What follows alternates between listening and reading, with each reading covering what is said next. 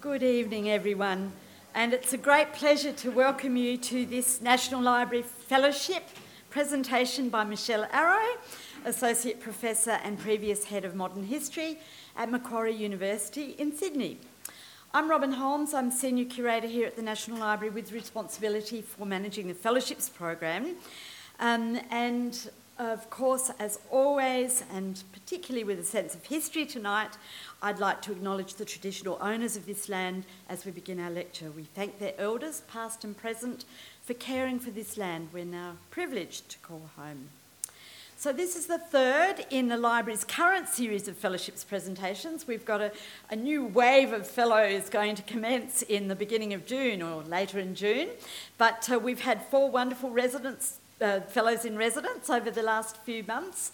And this is the third of our presentations, with one more to follow in a fortnight from tonight on June the 7th by Michael Piggott, archivist, on the remarkable collection by collector and bibliographer John Ferguson.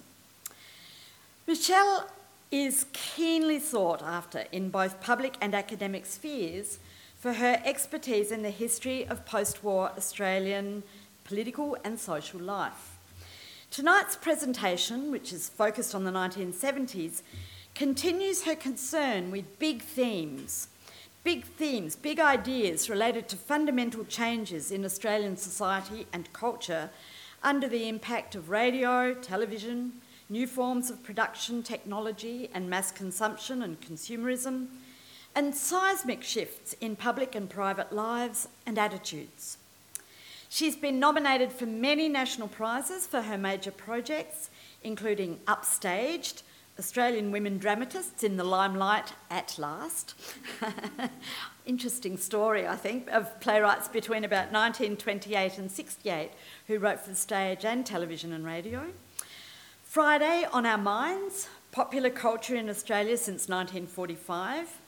The edited volume, The Chamberlain Case, Nation, Law and Memory, and we're about to have a series of events from a previous fellow, Lindy, Lindy sorry, let, Lindy, not Lindy, Alana Valentine, who um, came here to research the letters for Lindy, um, and that's become the basis for a new stage play to be staged in Canberra later this year in August. And, Lynn, and she, Alana will be back speaking about that at the library.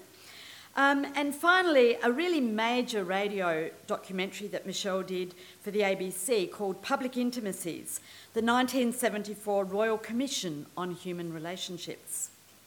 Michelle's often asked to represent history and historians in public forums, and most recently, just last weekend at the Sydney Writers' Festival, and in April as the only historian at the fourth All About Women Festival one of Sydney Opera House's flagship events.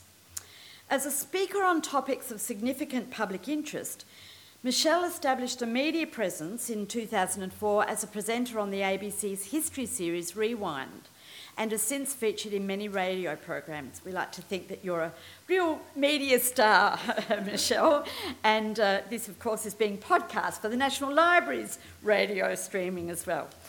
Um, her ABC documentary Public Intimacies won the New South Wales, the New South Wales Premier's Multimedia History Prize. Her National Library Fellowship on Private Lives and Public Politics grew out of this research on the Human Relationships Commission and forms part of a sweeping project she's doing to write a new history of the 1970s in Australia commissioned by New South Publishing. I was going to be very rude about those of us that lived through the 70s as a formative period, but I can see that there are some older and some younger members of the audience, as well as people like me. Um, it will be very interesting to have, hear what you have to say in light of our own experiences, I'm sure. Michelle's examining the social, sexual, and cultural revolutions and campaigns of the 1970s, not as separate issues, but from an integrated perspective. She contends that these issues created new ways to do politics and to become political and changed people's expectations of government. She also aims to bring greater historical understanding to private issues that continue to shape Australian public life today, including domestic violence and gender identity. And speaking of crossing public and private spheres, Michelle's fellowship has been funded by a consortium of library patrons and supporters and we are most grateful for their very generous um, donations. Perhaps indeed some people in the audience have contributed. In addition, rather aptly, Michelle's fellowship has a bit of a family dimension to it because without the support of her partner Justin, who's down there, and her seven year old daughter Saskia, hello Saskia, whom she left behind in Sydney, um, Michelle couldn't have taken up this fellowship. So I think the Sydney Canberra bus route has become something of a new workplace, Michelle, each weekend. So we especially welcome tonight Justin and Saskia and Michelle's parents, uh, Joan and Roger Arrow, visiting from Oberon. But will you please welcome Michelle Arrow to speak about private lives, public politics?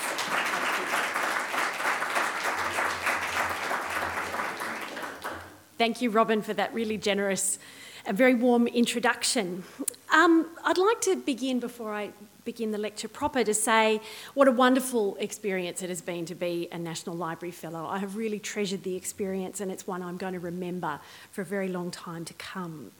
And the time that it has allowed me to, afforded me to think and explore has been such a precious gift and I'm very grateful. Thank you to all of those at the library who worked very hard to reinstate the fellowship scheme, and particularly to the patrons and supporters of the library for funding my fellowship. Everyone here at the library has made me feel extremely welcome. I think the first week we were all joking that we all felt like kind of minor celebrities um, because we were just greeted with such warmth everywhere we went. But I would like to particularly thank Anne Marie Schwirtlich, Margie Byrne, Beth Mansfield, Katrina Anderson, Andrew Sargent, and particularly the indefatigable Robyn Holmes for their support and assistance during um, my stay here. Um, I'd like to also thank my fellow NLA fellows, Agnieszka Sobocinska, Klaus Neumann, and Michael Piggott. Only Michael, of course, is here tonight. The others have departed, but it's lovely. It's been a really made much more a pleasant experience and special experience because of their fine company. And as uh, Robyn has alluded to, it seems appropriate for a talk with a title such as this one to thank Justin and Saskia um, for tolerating my weekly absences with very good cheer and for all of their encouragement and love over the course of the fellowship. So when we come when we think of the 1970s in Australia, a few images and personalities come to mind. Perhaps the most obvious are these two. Only recently departed from our national life, of course, Gough Whitlam and Malcolm Fraser. Through them, we commonly view the 1970s as a decade of political change and upheaval the centrality of the dismissal in the cultural memory of the 1970s. Every year, it seems, there are new revelations and new books. Means that we tend to view the 70s through these very public political events. It is told and retold as a political morality tale or a kind of what if story. More recently, another story has come to dominate our popular imagination of the 70s. And this one is one that foregrounds the economic and upheaval and crisis of the period in order to frame the 1980s as an era of crusading deregulatory reform which set the nation on a path to prosperity. This places the 70s in a longer economic story. Whitlam is praised for his tariff cuts but condemned for his budget blowouts. Fraser is blamed for his inability to take tough reforming decisions, for kind of wasting time. This newer story of the 1970s reflects, I think, the centrality of economics in contemporary political life. In many ways, I think the nation has become the economy. Certainly, the way we're talking about the nation in this election campaign is very much about an economy, who can manage the economy. Such a narrative requires a genealogy, and this story of the 70s as a decade of economic policy failure provides it. Now, I'm not trying to suggest that this story of the 1970s is an inaccurate one or that the pain that the economic downturn caused in ordinary people's lives was imaginary, was just a story. But we construct historical stories about the past to serve our purposes in the present. This narrative warns us of the dangers of poor policy in the face of economic instability. So it is crafted to speak to us today. But I don't think it tells the whole story of the ways in which the 1970s reshaped Australian life. So, these two readings of the 1970s, as a political spectacle and as a period of economic crisis and instability, have overshadowed another one that we could tell about the 1970s. We were reminded of this story today when the Victorian Premier Daniel Andrews issued a formal apology to men who were convicted under the laws that criminalised homosexual acts, laws that were only repealed in Victoria in 1980, thanks mainly, of course, to campaigns run by gay activists. This story reminds us that the 70s was a hugely significant era in the history of Australia's human rights and gender relations. The decade saw the emergence, or more correctly, the reawakening of many social movements for women's and gay rights, gay and lesbian rights, environmental protection, Aboriginal rights, and the anti war movement. It was also the decade, of course, of the sexual revolution and the rise of multiculturalism. In other words, it was an era which saw the reshaping of the public meanings of private life. While none of these revolutions could be said to be complete, they nonetheless transformed Australia, just as those economic reforms did. However, because we have tended to investigate the impact of these movements separately rather than cumulatively, their collective impact has been more difficult to gauge, I think. Popular history writers and filmmakers, I think, haven't served us well in their neglect of these movements. It means that they are not as well understood as other aspects of our recent past. If you go into a history, a history section of a bookshop, it's full of military history. There's not a lot of histories of these kinds of changes. And that's only becoming more and more pronounced, of course, with the anniversaries of World War One. Such neglect, I think, downplays the extent to which contemporary Australia was formed by the social and cultural transformations of the 1970s, particularly to take just one example, the greater role that women have come to play in our public and political life. This neglect is also puzzling, I think, given the ways that public discussion of issues previously considered private, like domestic violence, for example, today impact on our political and social debate.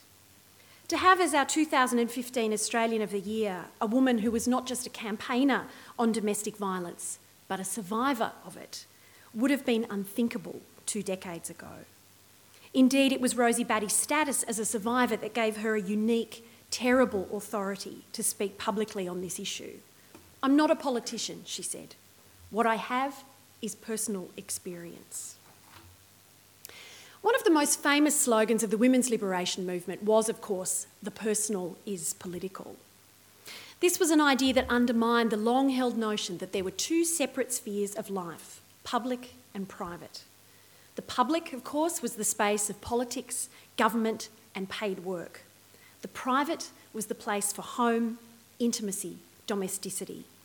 As you can probably tell, the division between the two was a strongly gendered one, enforced by policy. White women in Australia were granted voting rights far later than men, and for much of the 20th century, their assumed role as wives and mothers was used to deny them equal pay and other rights on the grounds that they were not primary breadwinners because they were women. Similarly, almost all men were hemmed into a breadwinning role that kept them out of caregiving work. The assumption of male power within the family also left women and children vulnerable to abuse. For example, domestic violence and rape in marriage were typically regarded as private matters rather than crimes. Indeed, marital rape was not criminalised nationally until 1991. So, the rise of women's liberation and gay liberation in the late 1960s and early 70s then instigated seismic change in Australian public and private lives. Previously, private experiences of oppression were given political meaning through being shared publicly. People were imagining new possibilities for their lives and placing new demands on government for reforms. Breaking down the public private split created new ways to do politics and new ways to become political. Now, many historians like Marilyn Lake and Graham Willett, to name just two, have investigated the social movements of the 70s as transformative in their own right. However, what might happen if we examine them in the same frame? And what might the history of the 1970s look like when we consider the ways these social movements shaped ordinary lives and spoke to ordinary people through the media and through popular culture? So, these are the questions that have driven my research here. I want to write a history of the 1970s that takes as its core concern the ways that the public private divide was undermined, challenged, and remade through the 1970s. I want to examine the history of the 70s by foregrounding those aspects of life that are overlooked in those dominant public narratives of politics and economics. I want to look at private experiences, but I also want to examine the ways that private identities, for example, the gay man, the single mother, even the liberated woman, played out in political debate. These changes opened up politics to new perspectives and new conversations and new constituencies. By buttressing new claims for rights and protections, they also changed what it meant to be an Australian citizen. So, tonight I'm going to explore three case studies to kind of illustrate my theme early campaigns for homosexual law reform, the emergence of domestic violence as an issue for women's liberation activists, and the Royal Commission on Human Relationships. All I think reveal the ways that the shifting line between public and private, between the personal and the political, reshaped both Australian politics and experiences of private life in the 1970s. And I think together they show us the ways that the meanings and the political uses of the private changed over the period. While the earliest campaigns for homosexual law reform argued for decriminalisation on the grounds of privacy, feminist campaigners on domestic violence had the opposite impulse. They wanted to expose private violence to the public gaze. And the rather extraordinary Royal Commission on Human Relationships, initiated in 1974, showed how this impulse to make private experience public played out on a national stage, creating a political firestorm in the process. So, first to think about homosexuality. So, historian Graham Willett, who's probably our best known historian of kind of gay Australia and gay and lesbian activism, noted that homosexuality was carefully excluded from 1950s public life in Australia. Yet by the, by the late 1960s, it had become an issue that many activists, civil libertarians, and politicians believed should be dealt with through law reform. So, why this change? And how did homosexual people themselves emerge as central to those campaigns for decriminalisation and equal rights? So, perhaps the most important factor was the gradual emergence of a new liberalism in Australian public life, underpinned by the rise of a new, more highly educated middle class who themselves were a product of growing post war prosperity. This group had a more critical take on the accepted wisdoms of post war Australian life. It's the era of the lucky country and Donald Horne and all those books that kind of questioned Australian uh, life as it was kind of ex- you know, unexamined. They were the men and women who questioned the cultural cringe, called for reform to censorship and the White Australia policy, campaigned for the abolition of the death penalty, and sought changes to the abortion laws. In the face of a lack of political action on homosexual law reform, the Wolfenden Report provided a useful lever for local debate. So, the Wolfenden Report into Sexual Offences and Prostitution was released in Britain in 1957. The report's guiding assumption was not that homosexuality was a perversion, but that it was determined by biology or childhood and therefore unchangeable. So, why were we punishing people for something that couldn't be changed? The report stated it is not the function of the law to interfere in the private lives of citizens. It is the law's duty to preserve public order and decency, to protect the citizen from what is offensive and injurious, and to provide safeguards against the exploitation and corruption of others. But there must remain a realm of private morality and immorality, which is not the law's business. The report somewhat surprisingly received strong media and even religious support in the UK. But even with this backing, the British Parliament was very slow to enact Wolfenden's recommendations, only passing the Sexual Offences Act, which kind of enacted this um, reform in 1967. However, this was perfect timing for Australians trying to decriminalise male homosexuality. Their call to decriminalise acts between, quote, consenting adults in private mimicked the language of the Wolfenden Report. Perhaps surprising to us today, the earliest organisation to campaign for this change was not comprised of gay men and women, but of civil libertarians. They were based in Canberra, and the National Library holds their papers very handily for me.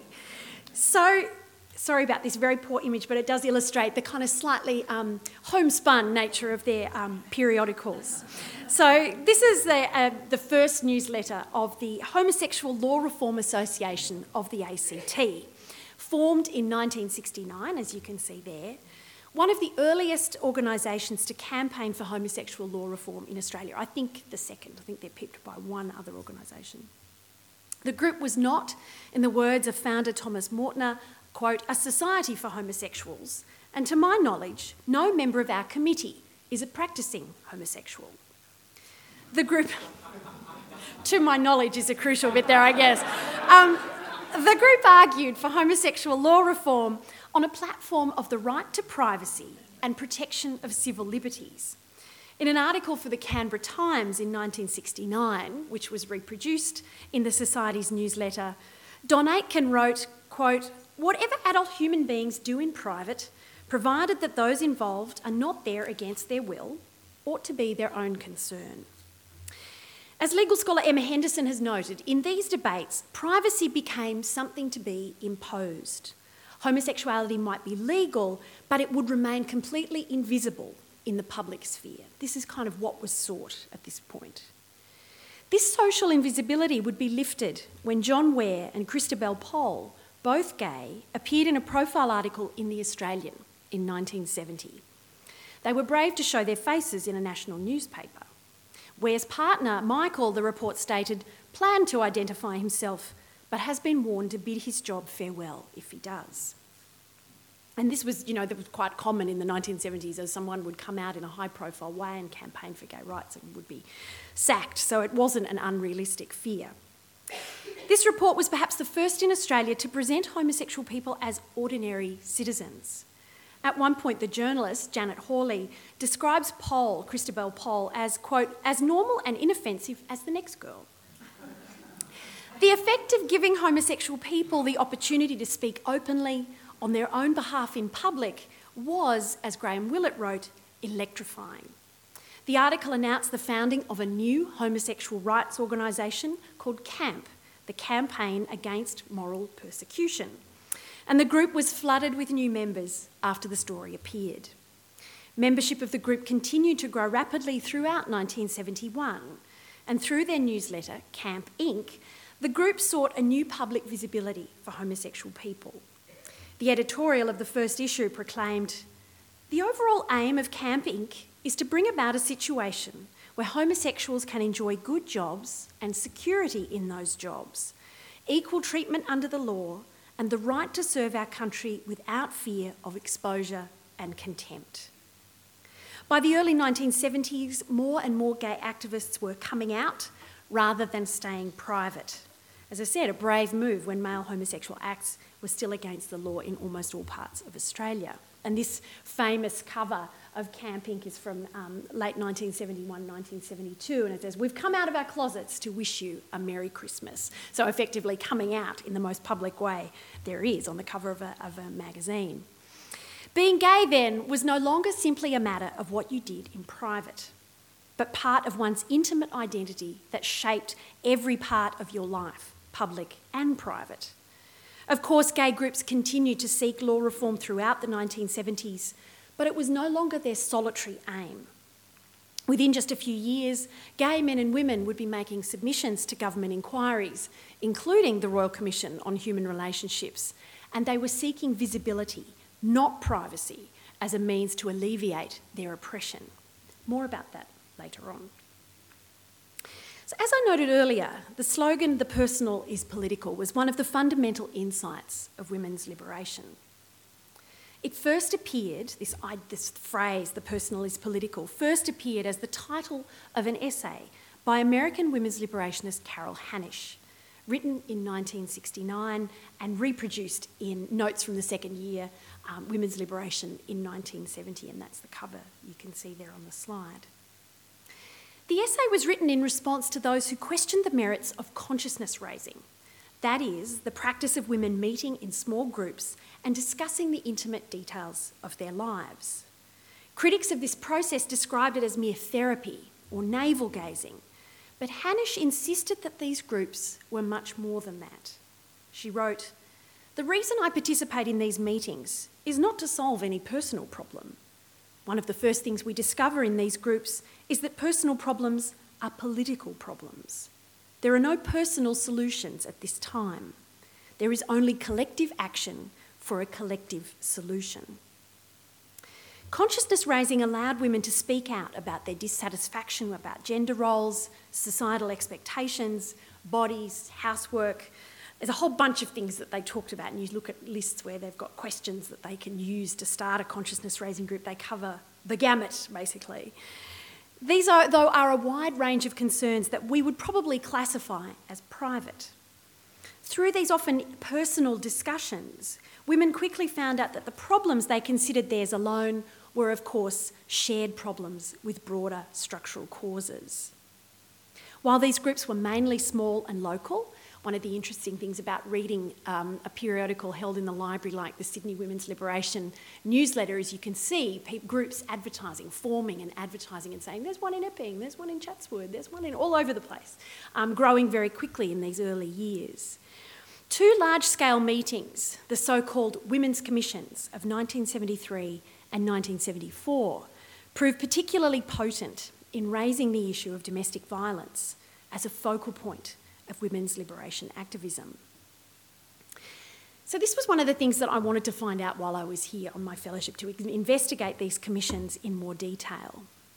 And one of the things I was interested in when I was reading um, feminist periodicals was that I expected that, given the centrality of domestic violence as a feminist issue today, I was expecting it to be a core concern from the very outset of women's liberation. However, reading the periodicals, I was very surprised to see that it didn't feature prominently in, in the earliest years of the earliest women's movement publications. As Anne Summers recalled at the symposium on the 40th anniversary of, of Damned Whores and God's Police, she said women's liberation really didn't even have a language to describe domestic violence at first. They called it wife bashing. That was the sort of first way that it appears in these periodicals and in this discussion. Domestic violence had to be kind of discovered publicly, and that's where I think the Women's Commissions played an important role. In early 1973, members of Sydney Women's Liberation announced their plan to hold a Women's Commission on International Women's Day. It would, they hoped, show, quote, the diversity of women's oppression which requires a much longer in depth investigation into the social status of women in Australia. And partly the reason they did this is because William McMahon in 1972 um, was sort of realising that his politicians were not doing so well with new female voters. And he said, I'm going to have a royal commission into women, which was what had happened in Canada. Um, and so feminists were like, well, we don't want you to run a royal commission, we will have our own women's commission. So the commission was held over two days, on the 17th and the 18th of March 1973. It was open only to women, about 500 or so women attended, and it was closed to most members of the press, and certainly it was closed to all men. Um, John Ware, incidentally, who we met at the, um, as in the camp profile in the Australian, chained himself to the stage at first, protesting the fact that he was not allowed to speak as a man, and um, was uh, reluctantly ejected. Um, you know, soon after. I think he didn't quite get the pol- political significance of a female-only gathering. And so the fact that it was closed to the press means we don't have a lot of media accounts as a record of the proceedings. The Women's Weekly, though, surprisingly enough, well, I was surprised, offered one of the most colourful and sympathetic accounts of the event. Journalist Kay Keavney describing the camaraderie she saw there between the women at the Commission as a kind of mateship. Quite a lovely phrase. She said, they call it sisterhood, but I think it sort of seems like mateship. Some participants writing in the communist paper Tribune described the Commission as the biggest mass consciousness raising group of women ever convened in Sydney. The Commission reached the point where it became possible for women to speak out on matters previously considered private, with the realisation that they are experiences shared in common with other women. So, echoing Carol Hanisch there, the kind of sense of collective um, problems that are collectively owned. We know from some of the first hand accounts um, of the Commission that some women shared their experiences of violence and isolation. In response, some of the women who did attend, including Anne Summers and Jennifer Dakers, started planning what they initially referred to and what starts to appear in the publications in the women's liberation periodicals as what they called a night shelter, a service they imagined would be mainly of use to homeless women. In 1973, domestic violence had not yet emerged as a focal point for women's liberation activism, but it's starting to emerge. And we can see it starting to emerge in the title of the second Women's Commission held in 1974. This time with the theme Women and the Violent sorry, Women Against the Violent Society. This event attracted around 350 participants who met on the 9th, 10th of March 1974, and again you can see for women only. Afterwards, the Sydney Women's Liberation newsletter reported that the Commission seemed to illustrate a universal principle once women speak together on occasions such as the forum, they realise they are not alone. Their experience is not unique, and the shame and guilt they feel has been socially induced. It was during Sunday, the report continued, that the theme was made explicit by many personal accounts of violence in the form of rape and violence within marriage, as well as within institutions. It was here that it was realised how very urgent a need there is to establish something very quickly for those women and children who, when the family situation becomes really bad, have absolutely nowhere to go. I think Anne Summers was one of the people who had this realisation, I think, and this struck her to join the line of women seeking to speak at the microphone. When she got her turn, she issued a call for volunteers to help establish the night shelter as a refuge for women fleeing violence. Since the 1973 Commission, she and Dacres had found a suitable building, this building here, for the shelter, but needed assistance to run it. A week later, more than 50 women met and established the refuge in a house called Elsie in Glebe. It was the first such service of its kind in Australia and it sparked a wave of kind of domestic violence shelters around in most of the capital cities and other places in Australia, most of them run by women's liberation groups. So, women's activism on the issue of domestic violence and sexual assault was driven by an urge to find practical solutions for women in need, like refuges and rape crisis centres. However, they also sought to remove the stigma from women who suffered those crimes. They sought to remove the protection of the private sphere and its attendant shame that allowed these crimes to be perpetuated. In a 1975 study of women staying at Elsie, Many of the women interviewed said that the police were often reluctant to intervene in what were then considered, or still considered, private matters. One woman said that the police told her they didn't want to, sorry, they didn't want to get involved in domestic problems. They said, go home because we can't see any signs of injury. And I said, no, because he belts me around the head. I thought that they would only take any action if he killed me. And that's a report that the Royal Commission on Human Relationships uh, conducted. Women's liberationists wanted to lift the veil on the private sphere and expose it to public scrutiny to effect change. So, what would happen when such an impulse animated not just activism on a local level, but a royal commission at the heart of the Whitlam government?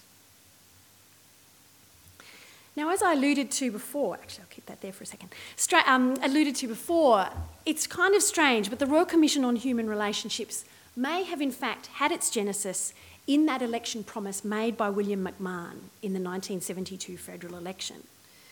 He and many of his other um, MPs were scoring very low in the surveys that the Women's Electoral Lobby were conducting of all federal candidates. And kind of realising that he really had not much to offer this rapidly emerging constituency of women's movement voters, he promised this Royal Commission into the status of women. Of course, he never got the opportunity to enact his promise because, as we all remember, it was time in 1972 and he got voted out.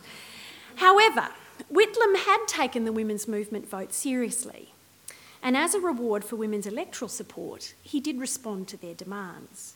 He removed the luxury tax from the contraceptive pill, he reopened the equal pay case, he appointed Elizabeth Reid as his Women's Affairs Advisor, of course, a world first um, as a women's advisor to a national leader. And he also attempted to reform abortion law in the ACT. The attempt to change abortion law inspired a fierce parliamentary debate, a women's embassy at the front of Parliament House, and 10,000 letters from right to life groups to members of Parliament, but no reform. Eventually, though, out of this debate came a proposal to conduct a royal commission initially into abortion, and then it was reformed into a Royal Commission into male and female relationships, which in 1974 became the Royal Commission on Human Relationships. So the government appointed three commissioners, and you can see them there meeting the press, led by Chairman Elizabeth, uh, Justice Elizabeth Evatt, who at that point had recently returned to Australia to take up an appointment as the first female deputy president of the Commonwealth Conciliation and Arbitration Commission. She would, of course, later go on to lead the Family Court of Australia in 1975. Evatt was joined by Anne Deveson, a journalist with a strong interest in social justice, and Felix Arnott, the progressive Anglican Archbishop of Brisbane. Their terms of reference were extremely broad. They had to examine the family, social, educational, legal, and sexual aspects of male and female relationships, with a focus on sex education programs, medical training in sexuality, family planning, pressures on women in relation to children and family, and the legal and medical status of abortion. So, no big topics, just little things. Um, it was potentially, of course, huge. So, how were they going to do this? How would they kind of gather enough evidence and make a report? In effect, I think what they did was conduct a kind of national consciousness raising event, though, of course, they never referred to it as such. They set out to listen to people all over the country the Commissioners said that they took steps to open channels of communication with all levels of the community. We talked with many people of different ages, from the very old to the very young, with Aboriginals, migrant groups, people in cities and suburbs, and with people in country towns and isolated places. They advertised in newspapers and on radio, asking Australians, What do you think? Um, with a whole bunch of different suggestions there you can see. Do you have any special ideas about all of these topics? In response, they received 12, um, 1,264 written submissions and conducted thousands of short informal interviews. The public could attend open house sessions and speak to a member of the Commission about issues of concern. One staff member recalls the Commission setting up a stall inside a shopping centre so that people could drop by and discuss their concerns. So they were clearly trying to encourage people to talk and encourage people to speak to them. The Commission also held a series of public hearings around Australia where witnesses gave testimony. Many of these witnesses were um, what we would recognise as experts, such as doctors and social workers, but many were ordinary citizens whose authority to speak derived entirely from their personal experiences. People wrote submissions or spoke to the Royal Commission about their private experiences of motherhood, fatherhood, sex education, homosexuality, disability, rape, child abuse, domestic violence, and a whole lot of other things besides. That's just some of the things they talked about. They also spoke about less traumatic but no, no less meaningful issues like the lack of part time paid work for mothers, the impact of technological change. Fathers wrote who wanted to be present for the births of their children. Parents of disabled children wrote to talk about their problems. The problems of widows and those dependent on welfare. And some groups demanded a new social visibility and used the Royal Commission as a way to achieve that. A gay couple from Tasmania argued for public recognition of their relationship, telling the Commission in a written submission that homosexuals are not just homosexuals in their bedroom, they are homosexuals every minute of every day they live. For these people and many others, uh, decriminalisation was not enough to ensure um, equality for gay men and women. And they felt that they could not fully live their lives in public for fear of exposure. One man noting that, quote, men's attitudes would change if they had been intimidated, threatened, abused, beaten, bashed, robbed, and blackmailed, as has happened to me in the past. So, speaking about private pain in public then was central, I think, to the activist project of the women's and gay movements of the 1970s. People wanted to shine a light on the private sphere, to bring its inequalities to public attention, to force change. So, what did the media make of all of this? It was clear that the Commission was succeeding in bringing private problems to broader public notice. A Sun Herald story suggested that it was providing uh, an attentive, receptive, and above all, friendly ear to many Australians facing hardship. Such hardship, of course, was not always material. Several women wrote to the Commission to explain the ways that they had found the transition to motherhood very difficult. One woman wrote, For six months, my life has been completely changed because I have become a mother. I often feel terrible anxiety because of lack of achievement. The change in lifestyle has really been traumatic. Many others pleaded for better childcare facilities, not just so they could enter the paid workforce, but for their own sense of well-being. Uh, one wrote, As a mother, I work seven days a week, all year, every year, with only occasional help from my husband. I'm on call every night. It is five years since I've had a holiday.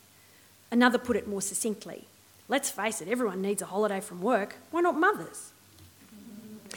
However, this politics of private experience made the Commission a subject of controversy and even ridicule. A Sydney Morning Herald editorial described the Commission um, as a synonym, sorry, synonym for futility, procrastination, and extravagance, where those with opinions on sliced bread and the sex lives of goldfish will be welcome to tell all. So clearly, I think for some, the issues the Royal Commission was raising should not be aired in public, or they were seen as too trivial for public debate. So there's a kind of expansion in what pol- politics was in this period. So eventually, the Royal Commission became entangled in the acrimony of the dismissal in early 1976, it was one of several government inquiries that the Fraser government forced into an early conclusion. The commissioners duly completed their five volume report with 500 recommendations and delivered it, as convention required, to the Governor General in late 1977. It was meant to be released in full only after the December 1977 federal election. However, some of the most controversial recommendations were leaked to the media and a political storm erupted.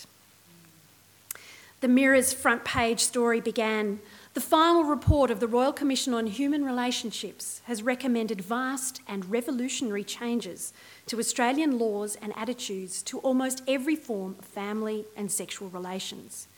And the Minister for Administrative Services, Senator Withers, who is responsible for releasing the $1 million report, is horrified by it. Fraser declared, despite admitting that he hadn't actually read the report yet, that there were things in it that would, quote, fill every family in Australia with horror. Um, Whitlam, of course, um, accused Fraser of resorting to the politics of smut. And in the debate that followed, the report was often depicted as an illegitimate child, the product of an intimate encounter whom no one would now acknowledge. It was also depicted as a ticking bomb. In this example, it's depicted as a kind of hornet's nest. And this one is my favourite. They're all they're both arguing. Takes after you. It's got your nose. No, they're definitely your eyes. So at their core, I think the, the Commission's recommendations offered a kind of recognition of a new pluralism in family and intimate life, rather than seeking to assert an absolute moral standard. They recommended very wide ranging reform in the areas of age of consent, abortion, homosexuality, and they attempted to better support families in the face of rapid social and cultural change, particularly through better childcare facilities, support for those experiencing domestic violence, um, and more thorough education in human relationships and sexuality. However, of course, some of those recommendations enacted that politics. They blurred and undermined the boundary between public and private. And this was shocking and confronting to many people. This was, of course, a report that focused on the inequalities and at times even the violence of family life. And many of the recommendations sought to expand the role of the state as a way of dealing with those inequalities. Yet some sought to shield the family from political scrutiny Sir Charles Court, the Premier of Western Australia, said that he believed all decent Australians would reject the published recommendations. The Commission was trying to erode the whole of the family, he said. It wanted to usurp the position of parents. Yet, after all five, volumes of the report were released, the public debate softened, I think, somewhat. Many newspapers devoted many pages to sober discussion of the Commission's extensive recommendations and findings. Remember, there were 500 recommendations. This is a significant kind of Royal Commission. And there was an acceptance, I think, that some private inequalities did need the intervention of government. A journalist in The Age wrote, While recognising that most human relations should be personal and private, the Commission has agreed that at some point all personal and family relations are affected by government policies on education, employment, transport, healthcare, as well as sex laws. And there was reflection, I think, on the initial outrage that greeted the report. The Daily Mirror suggested that the report was so controversial because it was a quote, a catalogue of the abuse of man. We can't have that in man's own country now, can we? In exposing the ways that the private world of home and family could be a place of pain and danger, not of safety, the Royal Commission on Human Relationships had hit a cultural raw nerve. And I, this is the radio uh, documentary that Gabrielle Hislop features in as well here. And um, you can go and download and listen and hear a lot more of the audio of the period, which I think enhances the richness of the story. So, to conclude, so today I think there's considerable debate about the legacy and the meaning of many of the social um, and political transformations that began in the 1970s. Take the question, for example, of same sex marriage. Several submissions to the Royal Commission called for some kind of, re- of relationship recognition, including marriage for gay men and lesbians. While the Royal Commission uh, itself did not recommend such recognition, today that change has majority public support. Our politicians are required to have a position on this question, and the debate has exposed ideological fractures within the major parties as well as between them. In 1975, there was slow growing recognition of the problem of domestic violence, but the campaigns run by women's liberationists, I guess, focused largely on improving government funding for women's refuges, perhaps more focused on that rather than confronting the problem at its source, partly, I think, because it wasn't quite clear how it might be tackled at its source. One of the more depressing research tasks I undertook during my fellowship here was examining the ephemera file held by the library on the topic of domestic violence. The file is wonderfully rich. It has lots of pamphlets collected by library staff over decades, most dating from the 1980s onwards. And what struck me was that the messages are discouragingly similar over many years. A reminder that we as a society have been campaigning against domestic violence for a very long time, with sadly mixed results. And of course, the funding for services supporting women fleeing violent situations, and particularly refuges that were founded in the 1970s by women, continue to be cut. Understanding some of the politics of private life in the 1970s means I think we can better understand the ways that our political culture has changed since the 1970s. The 1970s saw new social groups emerge into public debate as political constituencies, as citizens with sets of specific demands, Groups like Working Mothers, to just give one example. Elizabeth Evatt described the Royal Commission on Human Relationships as, quote, representing those who had no unions to speak for them. That is, she argued, it was trying to represent those people who did not have a political organisation to fully represent their needs, to articulate their needs in political debate. This recognises the ways that the new politics of sexuality and gender fractured existing groupings of class or race, creating new allegiances and cutting across old ones. As one woman who spoke at the 1974 Women's Commission noted ruefully, my husband was a socialist when he bashed me. You know, so kind of illustrating the ways those fractures were very uneven. It was also a decade in which those kinds of voices were increasingly heard in public debate.